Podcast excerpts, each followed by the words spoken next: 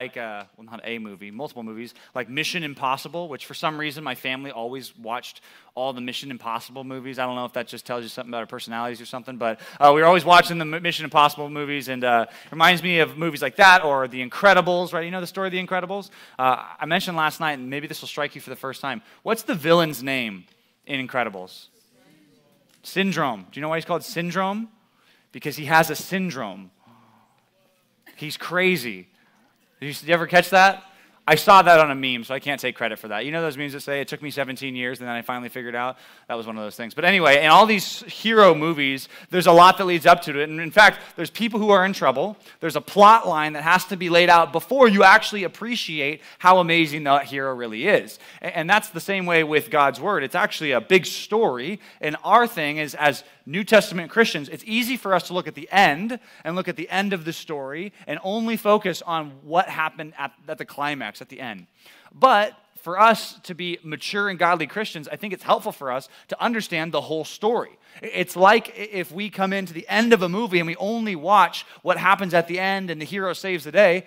It's great and amazing, but we don't appreciate how amazing it is unless we understand the whole story which is why this Christmas, what we're going to do in True North is we're going to study what the Old Testament promises about Christmas. Because most of us, when we look back to Christmas, obviously we're looking back in time, so we're remembering what happened.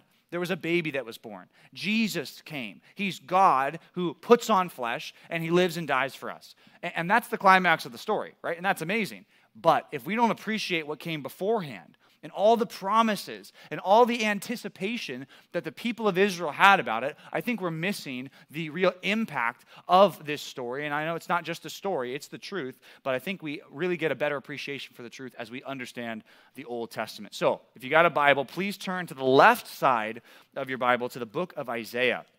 We're usually spending most of our time here in Ephesians on the right side of your Bible, but please open up to the book of Isaiah, and you can start in chapter 8, verse 22. That's where I want you to get to. But as you turn there, I want to explain a little bit of the background of, of this passage. So, Isaiah was written while there's both the northern tribes and the southern tribes in Israel. There's two kingdoms, Judah and Israel.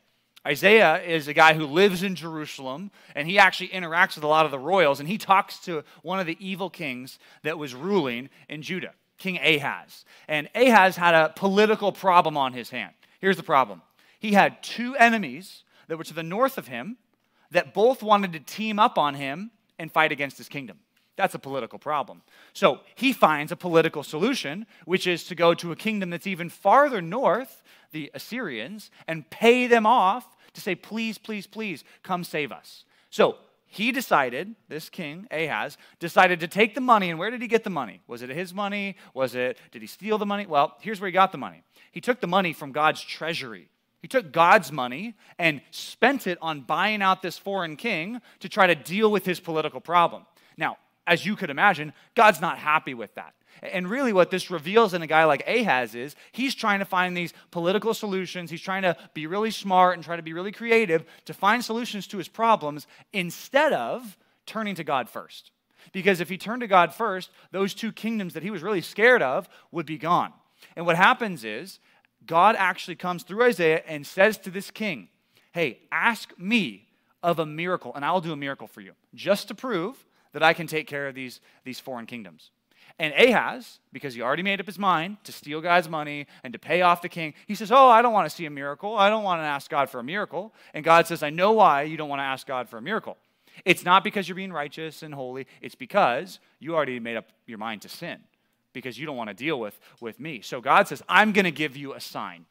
I'm going to show a miracle to you. And here's the miracle that he promises in Isaiah 7 that I will give you a sign of a child it says, The virgin shall conceive and bear a child, and his name will be Emmanuel, which means God with us. So God decided that's the sign. And there's a little short term fulfillment of that. What he says later on, God expressly tells Ahaz the two kingdoms that you're afraid of Israel and Aram, which was the kingdom called Syria up in the north. You're scared of them. By the time this baby grows up, and he can know his right hand from his left, and he can talk, and he can walk, and he can go to elementary school and all that stuff. By the time he gets to that age, those two kingdoms are going to be wiped out. And that's exactly what happened in chapter 8. But the problem is, I turned you to the end of Isaiah 8 22. That's where we're going to look in a second. The problem is, uh, the big problem for Israel really didn't get fixed yet. In fact, God took care of that small, short term problem, but the people of Judah and Israel are still in a big problem because they're not right with God. That's ultimately what goes on here. And he describes that with this word that we sometimes use in our culture, and it's a helpful word to think about separation from God. It's the word darkness. He says the people are in deep, deep darkness because their real problem, although their short term problem got solved, the, the big problem that they have hasn't been solved. The big problem for these people was our big problem uh, that we get sick and that we die and that we have to face God in judgment and we've sinned. That problem hadn't been dealt with. So, check it out. That's a lot of background, but Isaiah chapter 8, verse 22, look what it says. It says, And they will look to the earth, but behold, distress and darkness and the gloom of anguish. It's that picture of like when you're really sad and you feel like you're in a cloud. He says, That's what all these people are like in this situation and they will be thrust into thick darkness. But, verse 1 of the next chapter, there will be no gloom for her who was in anguish. So, promising something about the future. God says the people who are in a lot of trouble right now, who are feeling the gloom of anguish, they're not going to be that way anymore in the future. It says, in the former time, so looking back, he, that's God, brought into contempt the land of Zebulun and the land of Naphtali, right? And for us, we're thinking, okay, I need to see a map to understand where that is. Well, the land of Zebulun and Naphtali, those are the two northernmost tribes that we got in Israel. And what happened for them is remember how I said all their enemies were to the north of them? Well, they were like the border towns. Imagine you've got all these enemies up to the north, and that, that first level of defense is Zebulun and Naphtali. It says that's the land of deep darkness because what would happen is these kingdoms, all the bad ones would come in, they would raid their cities, they would kill the men. They would enslave the women and children. Sometimes they would rape. Sometimes they would pillage and steal. And they did all these things. And where did it happen? It didn't happen down south in Jerusalem. They were pretty safe. Where did it happen? In these two areas, Zebulun and Naphtali. Obviously, these people are in horrible, horrible darkness, horrible wartime, like something that you and I have never lived through. And he says they're in a land of deep darkness. Look what he says next. It says, But in a latter time, in the future, he, that's God, has made glorious the way of the sea. That's a, a it was a road that would go down, and the, the, people from the north would take this road. It's called the way of the sea. Um, and the land beyond the Jordan, Galilee of the nations. So, what God is promising here is one day in the very area where Israel is being attacked and raided and people are getting destroyed in this city, something's going to happen in that spot. Verse 2 The people who walked in darkness have seen a great light. Those who dwelt in a land of deep darkness, on them light has shone. So, what he's promising is the solution to your biggest problems. Do you know where you're first going to see it? Where are you going to see it? Well, you're going to see it in Zebulun, Naphtali, that region of Galilee. There's going to be a light that shines out of that region that nobody really cared about. It was poor, it was not well taken care of, and it was really the, the, the, the battering ram. Everyone was always battering against Zebulun and Naphtali and Galilee. But something's going to happen there. He's promising something in the future. Obviously, as you read that, you might even know verse 2. It's a famous verse. I think you understand something of what Jesus did to fulfill this. This is all the background. This is the lead up to what Jesus did. But you know that Jesus, at the beginning of his ministry, where did he interact? Where, where did he go and talk to people? Where did he do his preaching? Where did he do his healing? Well, Matthew 4 makes it very explicit. He did it in Galilee. And in Matthew 4, Matthew quotes this passage, says, to fulfill what the prophet said, the people who walked in darkness have seen a great light. So here in Matthew 4, it's described the same way here that some light has shone there, and that's Jesus. Verse 3, he talks about how amazing it's going to be for these people. He says, You have multiplied the nation, you have increased its joy. They rejoice before you as with the joy at the harvest, as they are glad when they divide the spoil. So it's imagining this land that was in, in darkness and, and all this terrible stuff, they're going to rejoice one day like they just got the crops like the corn came in and like the, the, the wheat came in and they're going to get all excited and they're going to sing the corn song because they're so excited about having their harvest they're all excited right um, maybe not the corn song but you understand what i'm saying right they're going to have a good time at some point Verse number four, he reminds them of something. He says, The yoke of his burden and the staff for his shoulder, the rod of his oppressor, you have broken. What that's describing is Imagine um, a person walking around. It's not hard for you to imagine. A person walking around, and uh, someone's walking behind them, and uh, behind them, they've got this big, I don't know, PVC pipe that's on their shoulder. If you, just imagine you and your friend were walking around, you had a big PVC pipe, and you're walking around, let's say it's a six foot pipe, and it's on the back of your friend's shoulder. Uh, what do you do? If you're holding that uh, down on your friend's shoulder, uh, you're going to be tempted to go smack, smack, smack, right? Um, what it's describing is it's a figurative picture for two nations uh, against each other, but one nation overpowering another. It's like there's a big rod, there's a big staff, there's a big you know stick or PVC pipe that's laid on their back, and they're constantly be driven down. He says there's a rod like that, but what's going to happen? God is going to come and break that.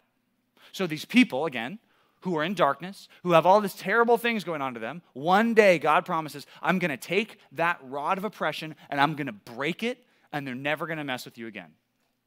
This is a hero story in the making. He says, as on the day of Midian. If you know your Bibles, you remember that word Midian was important in the book of Judges, Judges 7 and 8. Uh, there's a guy named Gideon who's not from Midian. It's kind of confusing. But Gideon fights against the Midianites. And what happened was he didn't fight and say, okay, guys, we're going to gather as many people as we can. We're going to be super strategic and we're going to attack them. That's not what God had him do. What God had Gideon do was take all of his army and make it smaller and smaller and smaller. And then he got them to get a bunch of pots and pans and musical instruments. And uh, at the sound of Gideon's trumpet, what they do is all break their pots together and they would smash the, their kitchenware together and they would make these loud sounds. And the Midianites all killed each other, thinking the enemy came in the camp. So, what he's trying to describe here is that was a day where Israel did not save themselves. They didn't. God supernaturally worked to save them. It was not their salvation that they brought for themselves. It was God coming in, supernaturally taking care of the problem. What this says is one day, that rod of oppression is going to be broken, just like God did with the Midianites. That's all God. That's none of the Israelites. It's all God. Verse number five describes this war. You can probably picture a war when you see these things. Look at verse five. It says, For every boot of the trampling warrior in battle tumult, and every garment rolled with blood will be burned as fuel for the fire. That's a picture of everything that was used for war all the tactical vests, all the guns, all the tanks, all the armor, all the material, all of it kind of being rolled up into one big ball and then being lit on fire, right? You don't do that unless you're crazy in our world today because you need those things because, um, you know, there's plenty of threats of war out there. But why do they do it here? Well, because there's no more war anymore. There's no more fighting. You don't need those things anymore. They're done. Do you see how what Isaiah is doing and God is doing is he's looking beyond their temporal circumstance and he's looking to something bigger and better in the future. That all leads to this. Verse 6, the verse we're going to study this morning.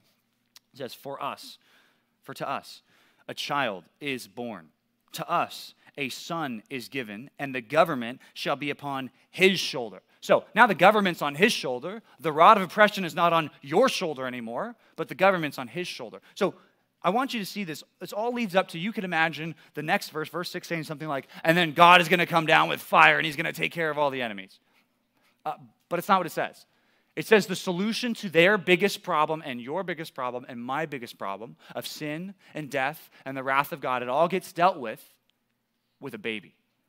That's the climax. And that's what would surprise them.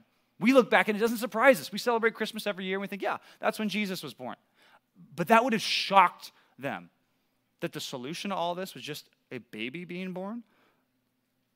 This baby is no ordinary baby, it's not just an ordinary kid. Some people read this and try to say, oh, it's, this must be Hezekiah, or oh, this must be some other uh, Judean king. It's not, because look what his name is called. Right? And the names in the Bible are very important. Look what this, this baby is going to be called. First of all, wonderful counselor. That's a phrase used about God in Isaiah 28. Wonderful counselor. Okay. So maybe it's just this person and God have something in common. Well, next one doesn't really um, work with that because the next thing this, this little baby is called, look what it says Mighty God. This baby is called mighty God.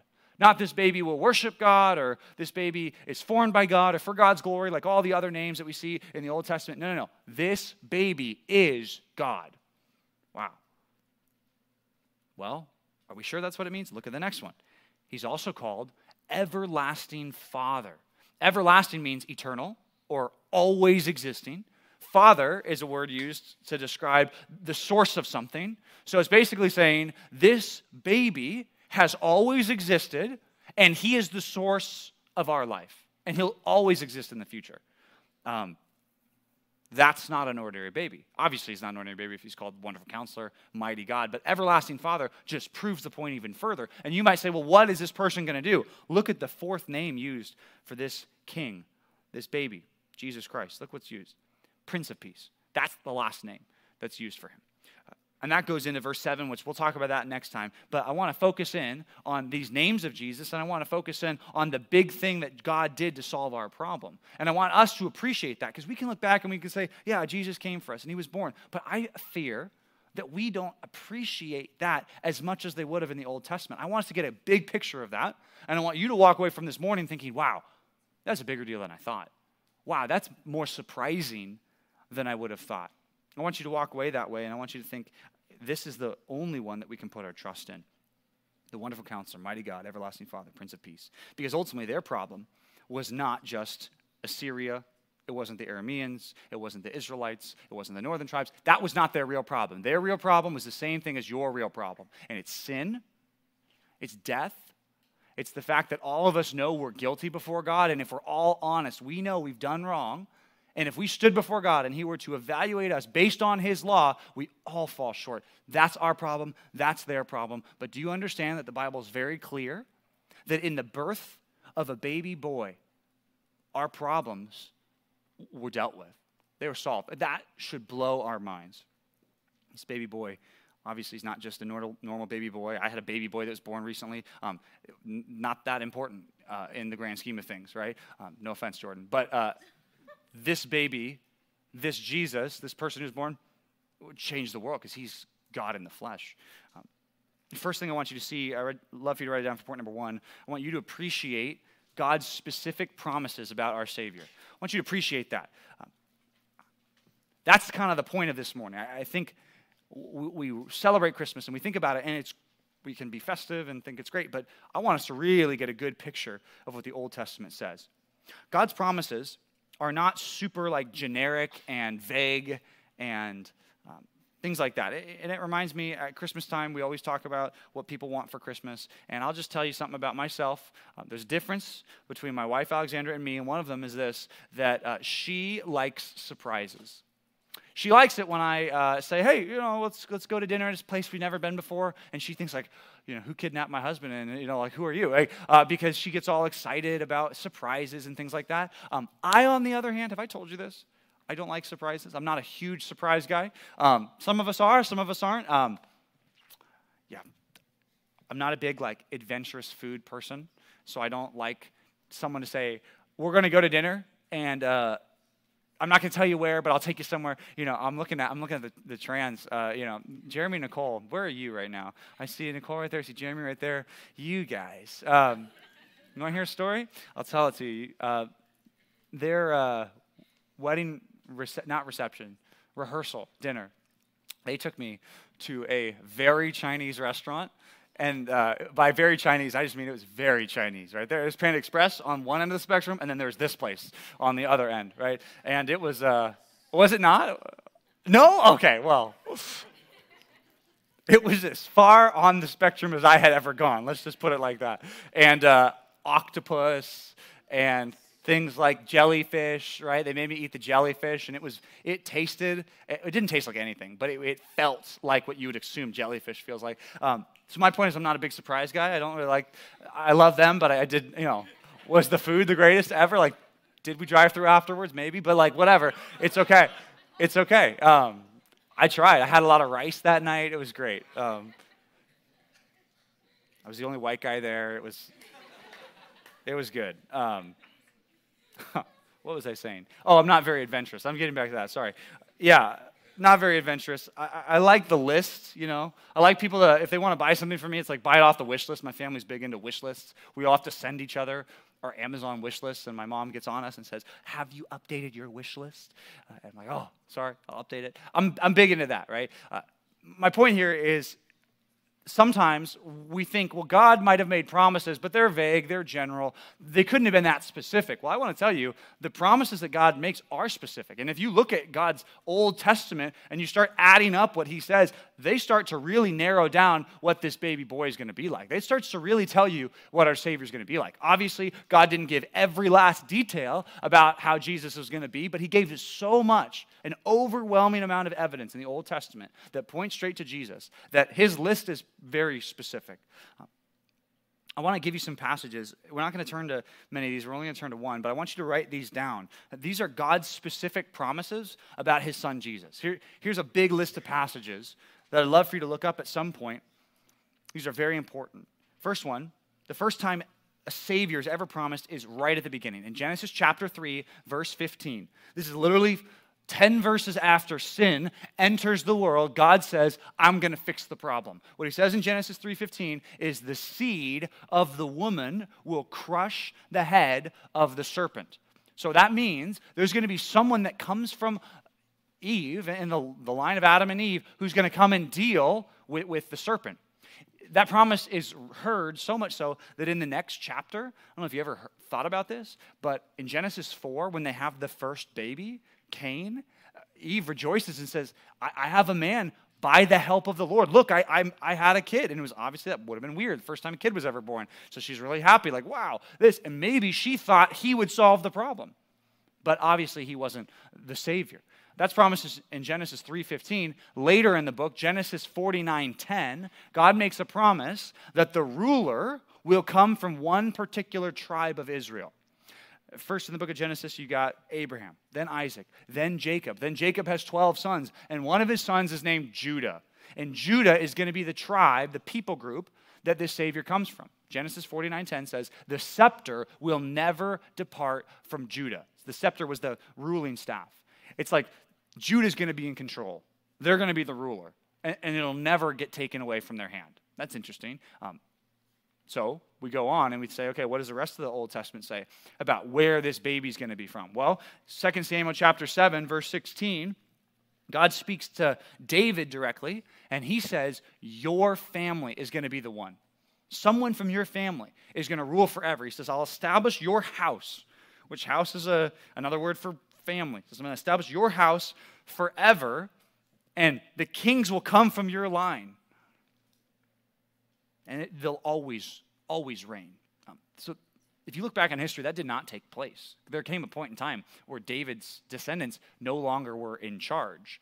But what he goes beyond is to say, hey, this person is going to be from the house of David. That's why in the book of Isaiah, in chapter 11, you see that this person who's going to solve the problem is said to be from the stump of Jesse. So that means from the house of David. The Bible's very clear. It's going to be from David. Isaiah 7, we already talked about this, but Isaiah 7 14 says that the virgin will conceive and bear a son. Uh, I hate to break it to you, but none, none of us qualify for that, right? Um, we all are conceived naturally in one way or another. Um, you can't be conceived like this except Jesus was. Um, it's kind of a weird idea, but Jesus, half of his DNA came from Mary, right? Where'd the other half come from, right? Not from Joseph. That's kind of an odd thought. How did God do that? Well, God God had a miraculous, he made DNA right there, boom. And that's, you know, did Jesus have eyes that look like Mary? Probably. Did he look like Joseph? Probably not, right? Because um, God didn't use Joseph to make Jesus, right? He's just special creation, um, and his body was specially made. It's super unique, only can apply to him. Isaiah 53 is probably the most clear passage in all the Bible to talk about Jesus. It describes how Jesus will be rejected by people, that they will not esteem him as the person he really is. They look down on Jesus. When they should look up to him, they look down on him. And it says that he'll suffer, he'll be pierced for our transgressions, he'll be crushed for our iniquities. Upon him is the chastisement, the, the discipline that brought us peace. And by his wounds, we are healed. At the end of the chapter, it says, On account of this person, many will be made righteous. What that means is that there's going to be a bunch of people that, because of what this one person did, a bunch of people are going to be looked at by God as righteous, as holy. And that's what happens to us Christians. We're accounted righteous because of what God did through Jesus. The last one oh, I'd love for you to turn to. Turn to the right in your Bibles, a couple books, to Micah chapter 5. I want you to see this. Micah 5. This is one of the more clear ones that just keeps narrowing down this person, this Savior that's going to come. I want you to appreciate this and step back and say, wow, I can't believe how specific God was. Micah chapter 5. Micah was written around the same time as Isaiah. He lived at the same time. Um, Micah is actually sometimes quoted in the book of Isaiah. Like he's, he's around. Micah of Moresheth. Um, they know each other. Micah writes, this is obviously from the Lord himself. This is not Micah just making things up.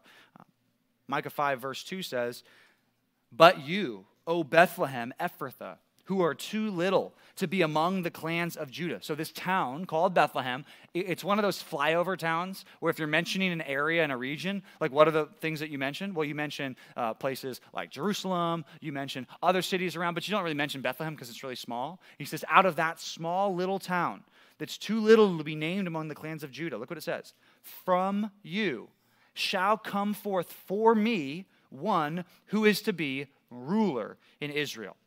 Okay, so from this place of Bethlehem, there's going to be someone that's born who's going to be the ruler over Israel. Look what it says next about him. Who, who's coming forth is from of old. So instead of like our birth, when it just takes place where, you know, it just happens and boom, there it is, you know, you're conceived and we, you know, are brought together, your parents get married, whatever, they have you, whatever. Um, there's not some like big long chain where your birth was promised from of old. In fact, you didn't exist before you were conceived, right? You you just didn't exist back then, right? You started to exist when you were conceived. Uh, this person existed before he was conceived. His coming forth is from ancient of days. Therefore, verse 3, check it out. It says, He shall give them up until the time when she who is in labor has given birth then the rest of his brothers shall return to the people of Israel, and he shall stand and shepherd his flock. So it's describing this ruler. What does this ruler do? Well, he's like a shepherd who, who takes care of the flock of his people in the strength of the Lord, in the majesty of the name of the Lord his God, and they shall dwell secure. You know, one of the most important things that Jesus calls himself in John chapter 10 is the good shepherd. Israel had a lot of bad shepherds. But Jesus says about himself, I'm the good shepherd. He's, again, fulfilling what Micah says about him. What does a shepherd do? Well, a shepherd protects, a shepherd guides, a shepherd feeds, a shepherd tries to care for the good of the flock. The shepherd will leave the flock to go help one to bring them back to the rest. That's what these shepherds do. And Jesus says, I'm the shepherd of my people, and they shall dwell secure. For now, you shall be great to the ends of the earth and he shall be their peace. Not just saying he'll establish peace, that's one thing, but he is their peace. Um, you might be thinking, okay, a lot of Old Testament passages, and I just quoted a bunch. What does that have to do with Jesus? Well, all those things are wrapped up and culminated in what Jesus did. And you can read those and see that they're not just talking about a generic person in the future, they're talking about the specific person of Jesus. And for us, we need to look at that and say, that is our promised Savior, too. That's my promised Savior, too.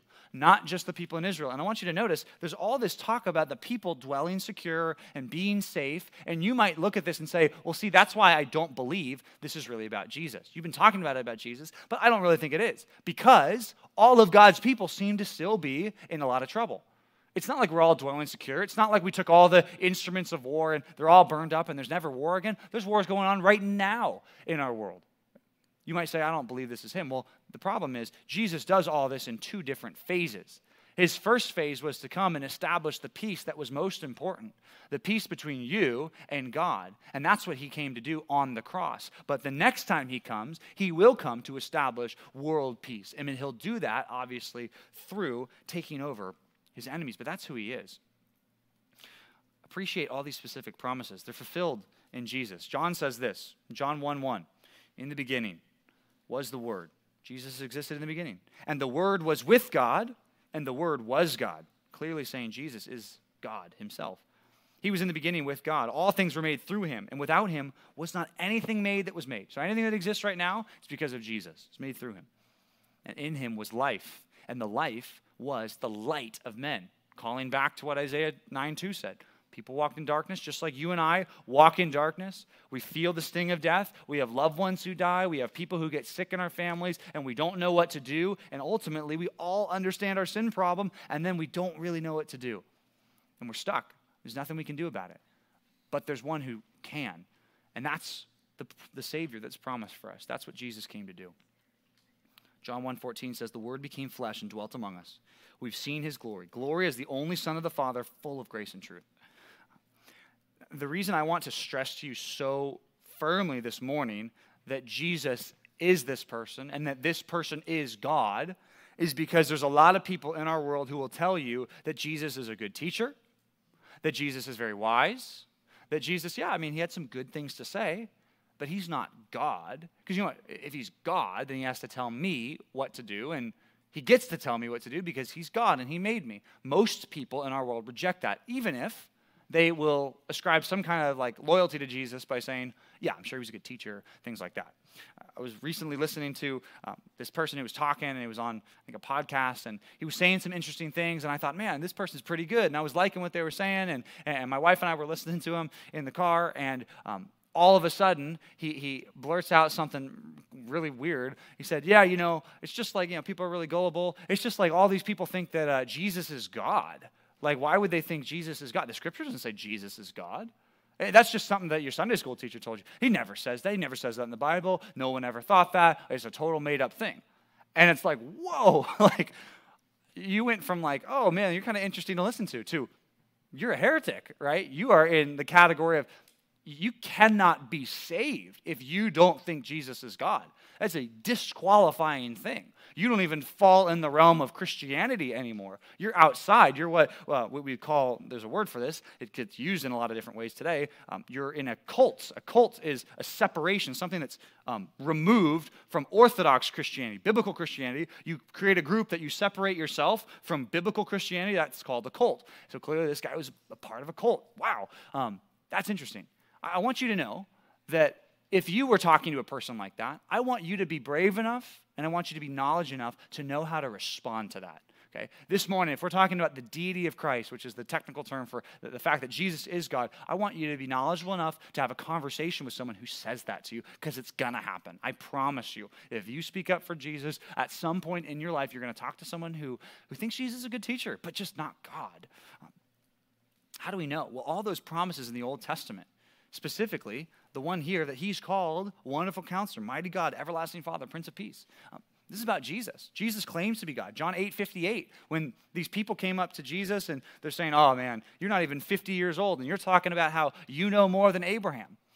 And Jesus says, Before Abraham was, I am, quoting God's name, Yahweh.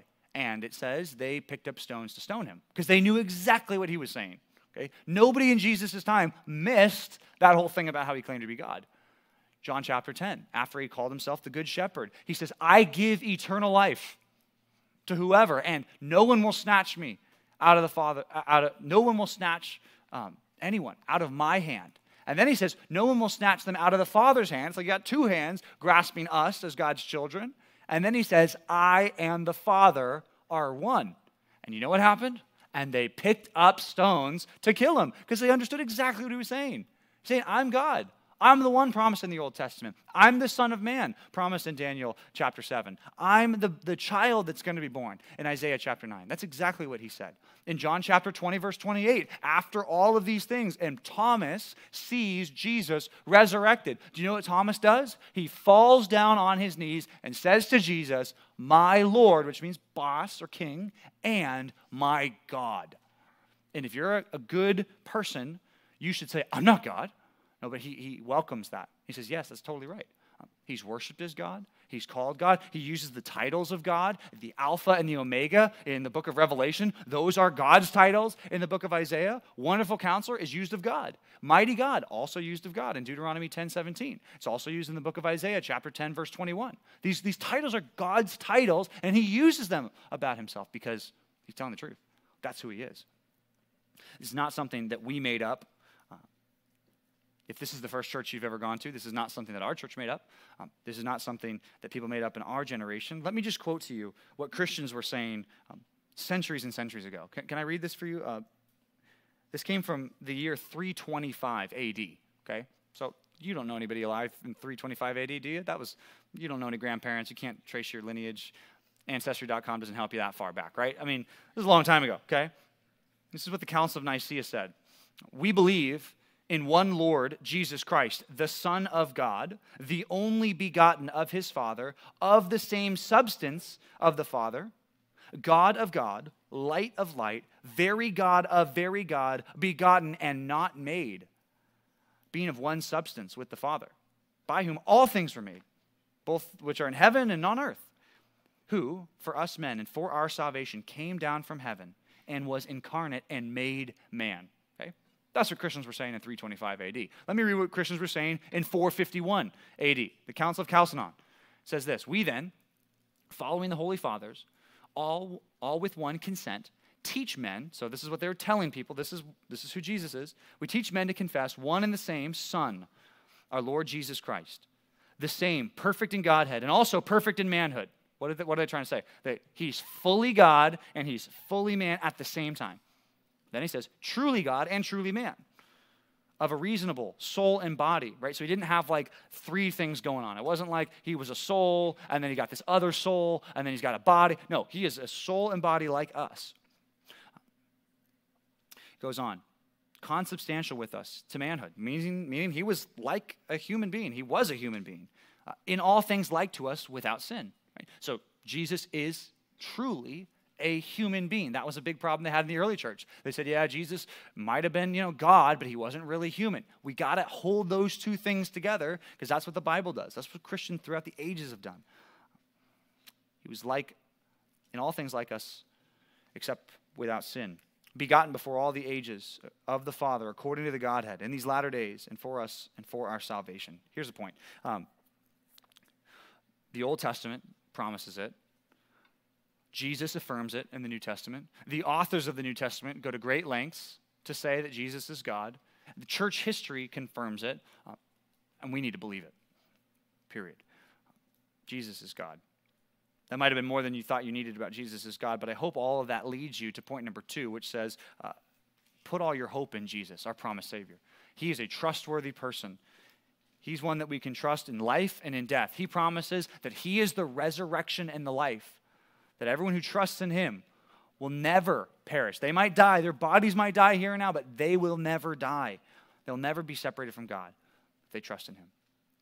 Four things, these four uh, titles tell us something about Jesus. I want to go through these. First of all, wonderful counselor. What does that mean? Well, I want you to put all your hope in Jesus, letter A, to guide you in perfect wisdom. I want you to put all your hope in Jesus to guide you in perfect wisdom. That's what he promises to be as the wonderful counselor. The word wonderful is the Hebrew word Pele. It's, whenever you hear the word Pele, this is what my professors always used to say. Um, Pele. Who's Pele? Do you know anybody named Pele? Right? You know, the soccer player named Pele. Guess what? He was a wonderful soccer player. Wonderful. Now you know the Hebrew word for wonderful, Pele, okay? Uh, wonderful. What does that mean? Well, in, in the Old Testament, it's actually used in multiple different ways. And one way that it's used is as a substitute for God's name himself. Okay? I don't know if you know this, but in Judges chapter 13, when Samson's parents are visited by the angel of the Lord and he speaks to them, Samson's dad, Manoah, asks a good question Hey, what's your name? And the angel of the Lord said, Why do you ask what my name is? Seeing that it is wonderful. Pele. Don't ask my name. And then he, he goes. Um, and then right after that, Manoah's like, We saw God. And he tells his wife, Are we going to die? We might die. We just saw God Himself. He called His name wonderful. He got the picture. So even in Isaiah, and specifically God using this title here, He's still like all of these titles are showing He's God, He's God, He's God. Pele, wonderful. Wonderful counselor. What about that though? Um, the book of Isaiah talks about how God does not need a counselor. No one ever taught him wisdom. Isaiah 40, verse 14 says, uh, No one ever instructed the Lord. Who instructed the Lord? Who taught him the path of knowledge? Who taught God justice? Nobody did. Uh, he doesn't need a counselor, but he's our counselor. The New Testament says this about Jesus. Very important verse. John 1 18. So, in that same section of John 1, at the very end of that, here's how John concludes it. He says, No one has ever seen God, not in his fullness the only God, who's at the Father's side. He has made him known. So, one of the things that Jesus does for us, and here's how he's our wonderful counselor he tells us what God is like in a way that no one else before him did. He shows us God's character in his life and his example in a way that nobody else did before. Because everyone else, whether it be a prophet, whether it be a priest or a king or anyone that came before, as righteous and godly as they were, they failed and they, and they faltered. And the righteous, the righteous people of the Old Testament, we see their mistakes. But we don't see any mistakes in Jesus' life. We can look at him and say, I want to live like Christ. I want to live like Jesus did. Okay, well, then follow his example. He's the wonderful counselor. More than that, he doesn't just set an example in his life or speak the truth to people. He also comes in to correct us when we're wrong. We see that played out in very graphic terms. In Revelation chapter 3, Jesus talks to this church in Laodicea, and near the end of that, after rebuking them and saying, Guys, you, you, you don't understand. You're lukewarm. You're not hot and you're not cold. Basically, trying to tell some of these people, they're not even saved. A lot of them, it doesn't seem like. He says, Look, just know this uh, to those whom I love, I reprove and discipline. So be zealous and repent. I don't think that's just true of the Laodiceans, but you understand what that's saying? Jesus says to his people, Those whom I love, I reprove. If there's a rebuke that's coming, it's because I care about you. You understand that um, God does not reprove and discipline non Christians, He doesn't. Um, the Bible talks about how He gives them what they deserve. They they're punished, that's different than discipline. Discipline and reproof is a measured thing that God gives out of love for people to try to keep them out of sin. Is there pain involved in both? Yes, but as a Christian, I want you to know you'll never be punished by God. If you're saved, you'll never be punished by God. That's a crazy thought. You'll be disciplined by Him. He oftentimes might bring pain into your life to correct things. He might bring pain in your life not because you did anything sinful, just because He wants you to be more like Him. But He doesn't punish in the sense of giving you what you deserve. Jesus is our wonderful counselor. Through his word, if you go to it day in and day out, do you know that you're going to be reproved and corrected? James 1 says we, we look at God's word and it's like a mirror. It shows us our faults. Right? And does it hurt sometimes to read God's word? Yeah, it does sometimes. Because we start to see that we're not as loving as we need to be. And we've got selfishness in our hearts. And maybe we're more proud than we see. And God's word shows us that. But it's because he loves us, he cares for us, he wants our good. The question for you, I guess, with the first subpoint is, is do you, as a person, do you, do you submit? Do you listen? Do you follow the counsel that Jesus gives? Or do you fight against it? Maybe are you unsubmissive to what he wants for you? Do you say, that, I know that's God's rules, I know that's what Jesus wants, but I'd rather do something else? Second thing, he's called Mighty God the Hebrew word El Gibor. That's a term talking about how God's a mighty warrior. So uh, write this down for letter B. I want you to put all your hope in Jesus to have unlimited power over his enemies. I want you to trust Jesus to have unlimited power over his enemies. It's used of God himself in Isaiah 10 21. It says, A remnant, the remnant of Jacob, will return to the mighty God, El Gibor, talking about God himself. Deuteronomy 10 17 also uses this phrase to talk about the Lord. Again, just proving that Jesus is God. But listen to what this says. It says, For the Lord your God is God of gods. This is Deuteronomy 10 17. And he's Lord of lords, the great, the mighty, Gibor, and the awesome God. El is the word for God, Gibor is the word for hero or, or, or mighty one. He's the mighty God. Um, how does that apply to, in the New Testament? Well, I hope you understand in 1 Corinthians chapter 15, which is an odd passage, actually, if you think about it. Um, it's all about how Jesus is going to raise people from the dead one day. I might have heard this passage that talking about our resurrection bodies. 1 Corinthians 15, 24 says, Then the end comes when he, Jesus, delivers the kingdom of God, the Father, after destroying every rule and every authority and every power, for he must reign until he has put all his enemies under his feet. And the last enemy to be destroyed is death. So when you hear El Gibor, when you hear mighty God, Jesus the mighty God, what does that mean? Well, the ultimate thing that Jesus deals with is death. That's my problem, that's your problem. We're going to die. We've had people who die. We have loved ones who die. That's our ultimate problem. Do you understand that Jesus comes in to save us from that? That's why he's our hero. That's why all the things in the Old Testament that lead up to that should make us rejoice and say, that is my hero. That's my God. Jesus, the Lord. How did he do that? Well, he did that by dying in our place. He did that by rising again. That's why hopefully every you know funeral you go to, the pastor at some point is going to quote what Jesus said that I am the resurrection and the life. And hopefully they're going to talk about because Jesus rose from the dead, we have assurance that he will raise our mortal bodies as well. Question for us for the second one is do we trust him enough to not fear death and to not fear hell and not to fear God's punishment. If you're a Christian, that's kind of what happened when you became a Christian, right? You trusted in Him for the first time. But even if you are a Christian, do you trust God enough? Do you trust Jesus, this Son, enough to walk through your life and not be terrified of death?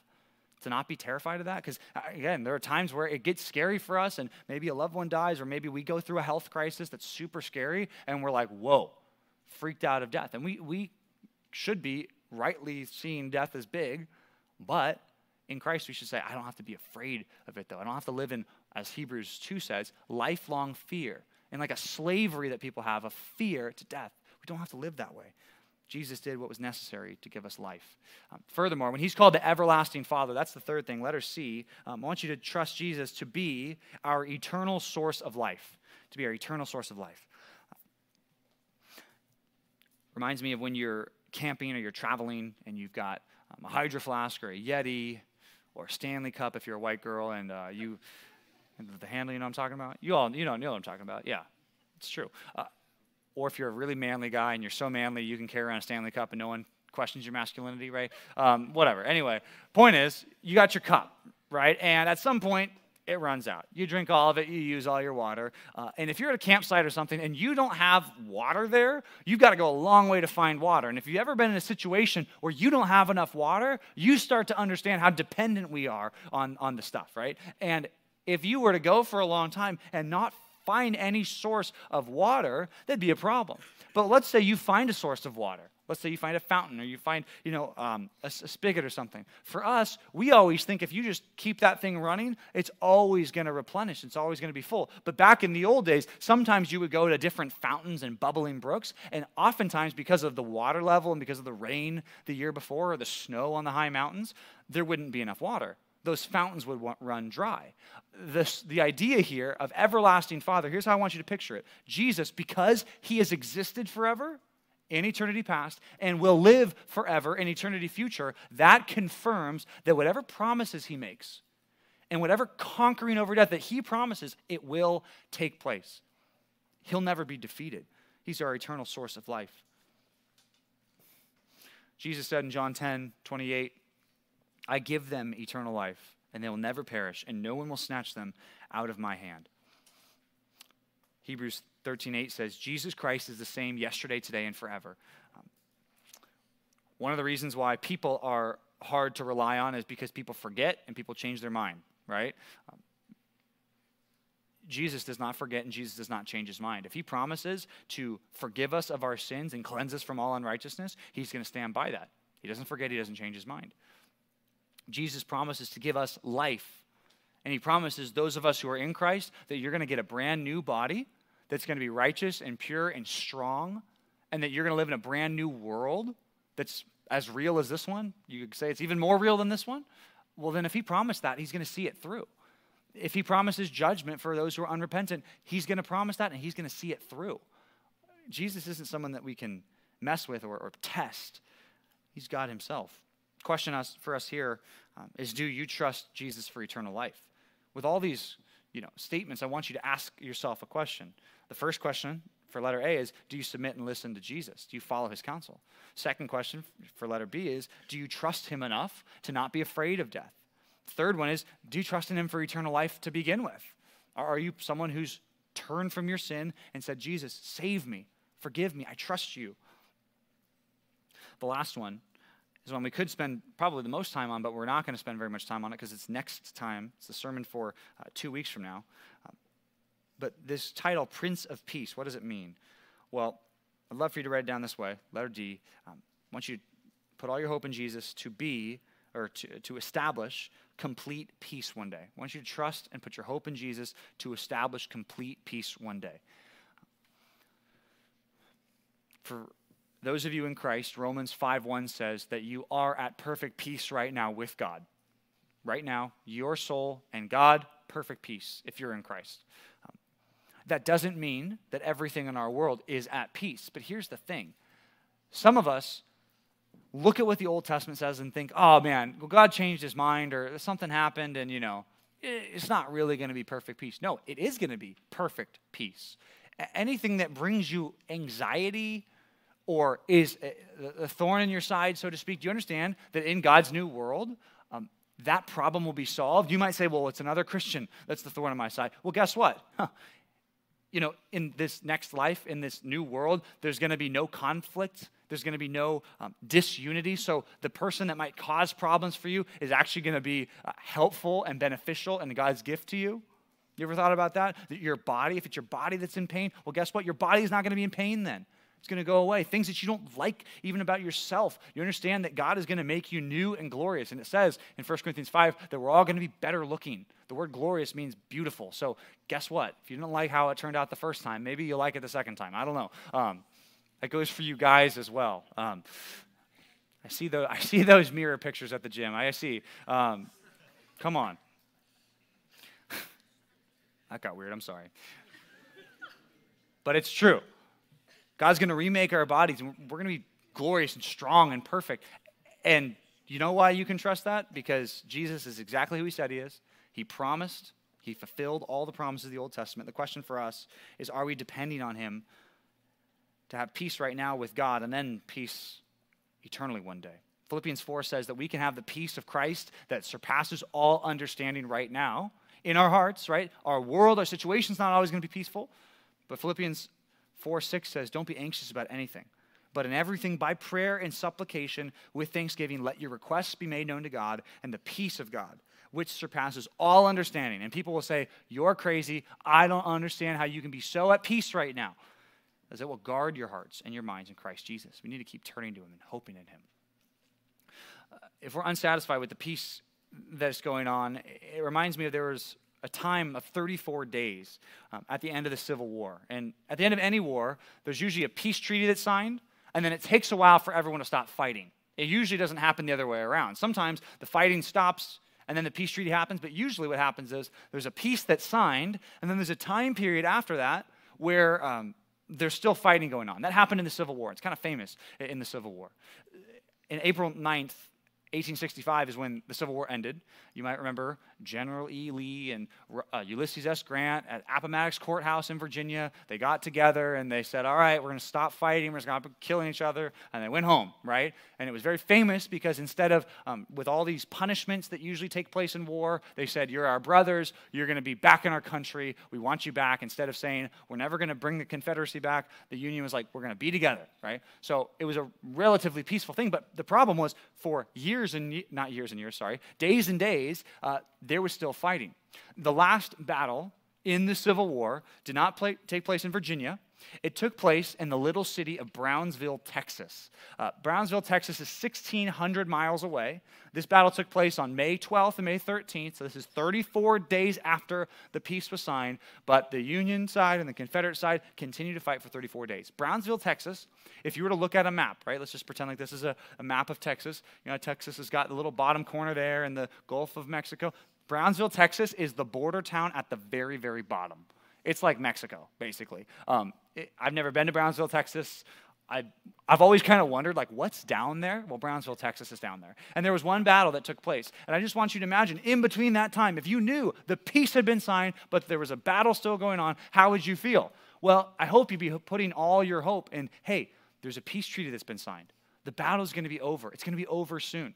There might still be some fighting going on, but look, it's going to be over. And Jesus is going to establish that perfect peace. That's how we need to think. When there's battles and there's um, things that we have to fight in our world today, um, it's all just a preamble for peace because peace is coming. Um, we're going to talk about that next time. Now, we mentioned that we are not going to have True North next week. Uh, December 10th and 11th, and you can all say, "Oh," but uh, yeah, right, right, right. Uh, but the reason is, we've got the kids' Christmas musical next week, which is going to be super fun. Um, but Yes, that's right. Thanks, Tomas.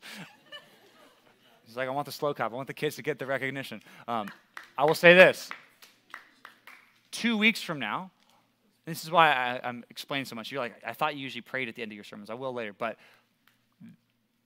we're not meeting again for True North for a Sunday sermon until December 18th, which is the day after Christmas at the Disney. Okay?